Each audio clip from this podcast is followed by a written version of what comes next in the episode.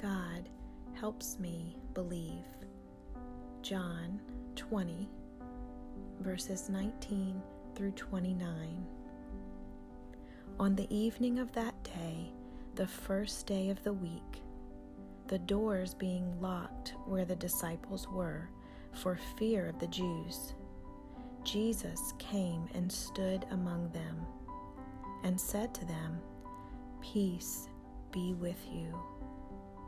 When he had said this, he showed them his hands and his side.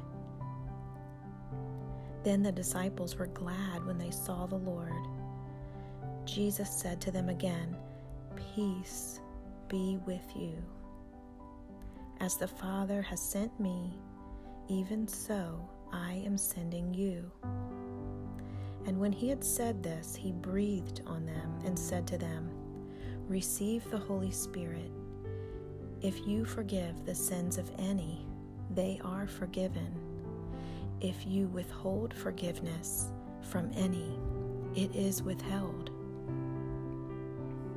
Now, Thomas, one of the twelve, called the twin, was not with them when Jesus came. So the other disciples told him, We have seen the Lord. But he said to them, Unless I see in his hands the mark of the nails, and place my finger into the mark of the nails, and place my hand into his side, I will never believe. Eight days later, his disciples were inside again, and Thomas was with them.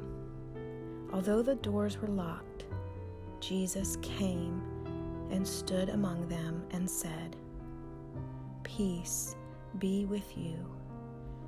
Then he said to Thomas, Put your finger here and see my hands, and put out your hand and place it in my side.